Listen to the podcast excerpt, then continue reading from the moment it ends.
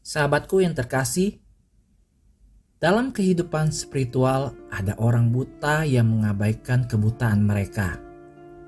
Yang sangat serius ketika jiwa yang tidak bersalah bergantung pada mereka.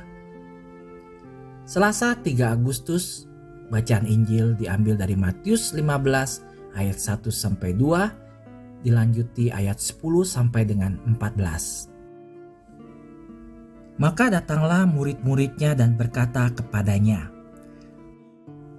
Engkau tahu bahwa perkataanmu itu telah menjadi batu sandungan bagi orang-orang Farisi?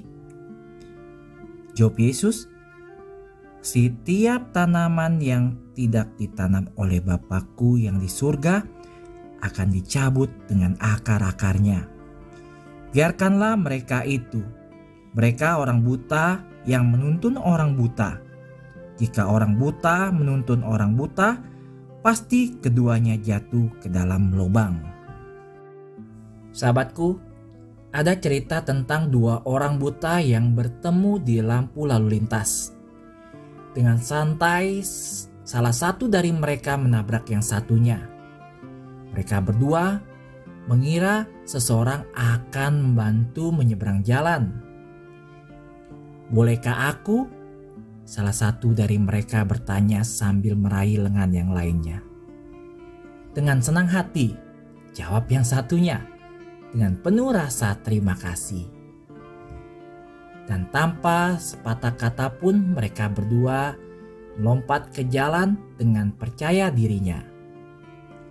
Sahabat bisa membayangkan kondisi jalan saat itu Beberapa mobil tergelincir dan bahkan terjadi tabrakan. Sementara kedua orang buta yang tidak sadar itu dengan santai tetap berjalan sambil mengobrol. Sampai mereka mencapai sisi sebelah jalan dengan selamat dan mereka saling mengucapkan selamat tinggal. Sahabat tidak ada masalah menjadi buta jika sahabat mencari bantuan. Bahaya sebenarnya adalah ketika penasehatnya adalah orang buta lain yang tidak tahu bahwa dia buta. Itulah masalahnya orang-orang Farisi. John Newton memulai karirnya sebagai pedagang budak pada usia 11 tahun. Pada saat terjadi badai ketika ia berusia 23 tahun, ia berpikir kapalnya akan tenggelam. Dia berdoa, memohon belas kasihan, dan akhirnya ia selamat. Kemudian saat berada di atas kapal budak menuju Hindia Barat, ia jatuh sakit dengan demam yang hebat. Ia meminta belas kasihan Tuhan lagi dan dia berdoa. Akhirnya, lagi-lagi doanya didengar. Meskipun demikian, ia melanjutkan kegiatan buruknya dalam perdagangan budak selama bertahun-tahun.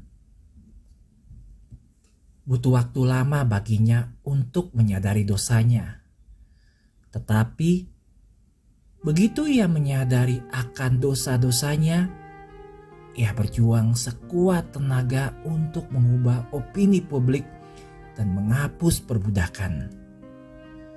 Kesedihan yang terdalam diungkapkan dalam lagunya yang sangat populer yaitu Amazing Grace. Betapa merdu suaranya sahabatku. Puji Tuhan, saya pernah tersesat, tapi sekarang saya sudah ditemukan. Dulu saya buta, sekarang saya dapat melihat. Kita seharusnya tidak pernah kehilangan harapan dalam pemulihan mereka dan tidak pernah menyerah untuk berdoa bagi mereka. Sahabatku, rahmat Tuhan yang menakjubkan masih dapat menyembuhkan kebutaan itu. Seperti yang disaksikan oleh Santo Paulus dengan sangat jelas. Maria ibu saya bintang laut, saya meminta Anda untuk bersyafaat bagi orang-orang buta yang sangat membutuhkan terang Kristus. Bunda Maria harapan kita dan tata kebijaksanaan, doakanlah kami.